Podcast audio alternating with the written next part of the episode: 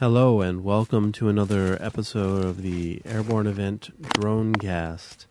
I'm Dan Bodah, and every Wednesday I bring you a Dronecast via WFMU.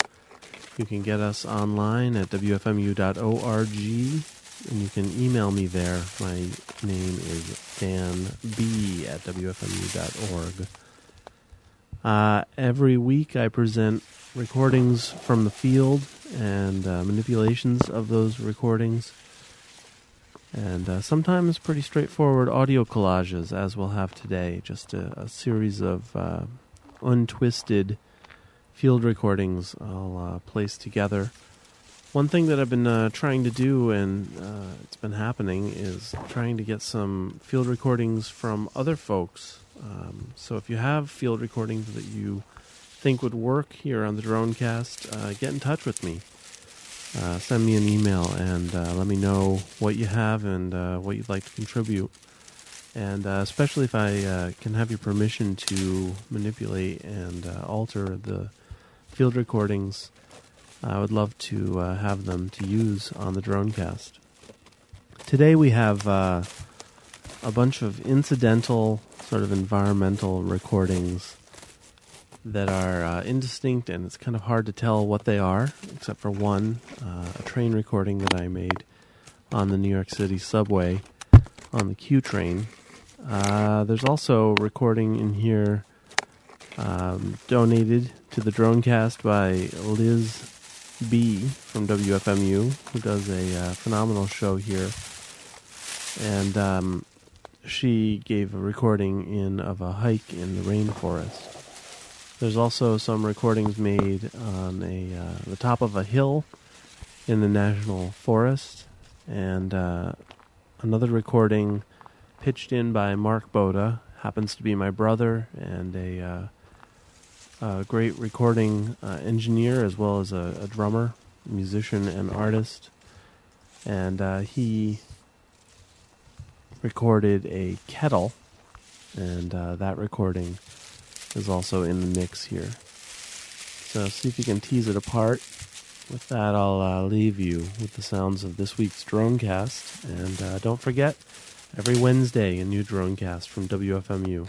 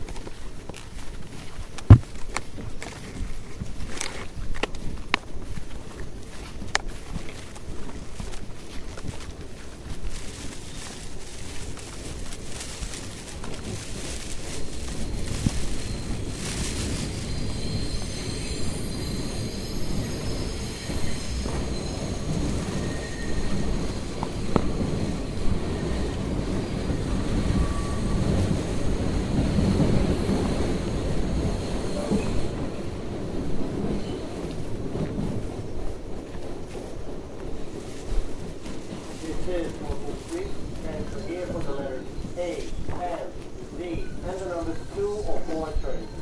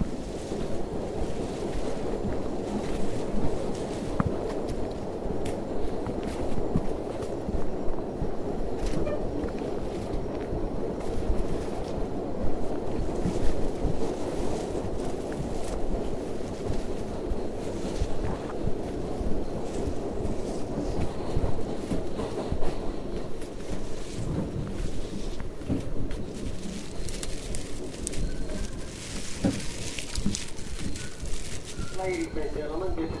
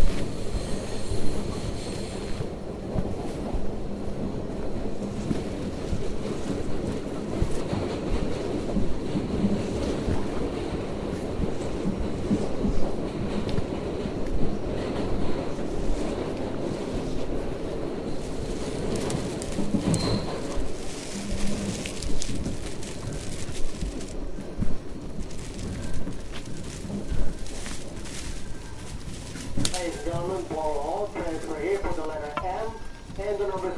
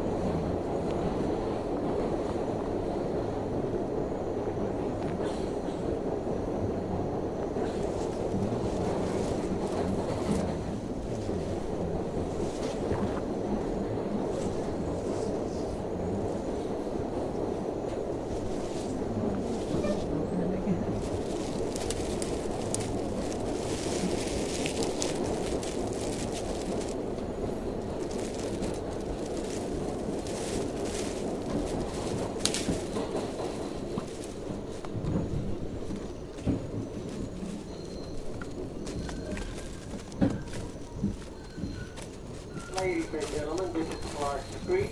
Transfer here for the number two train.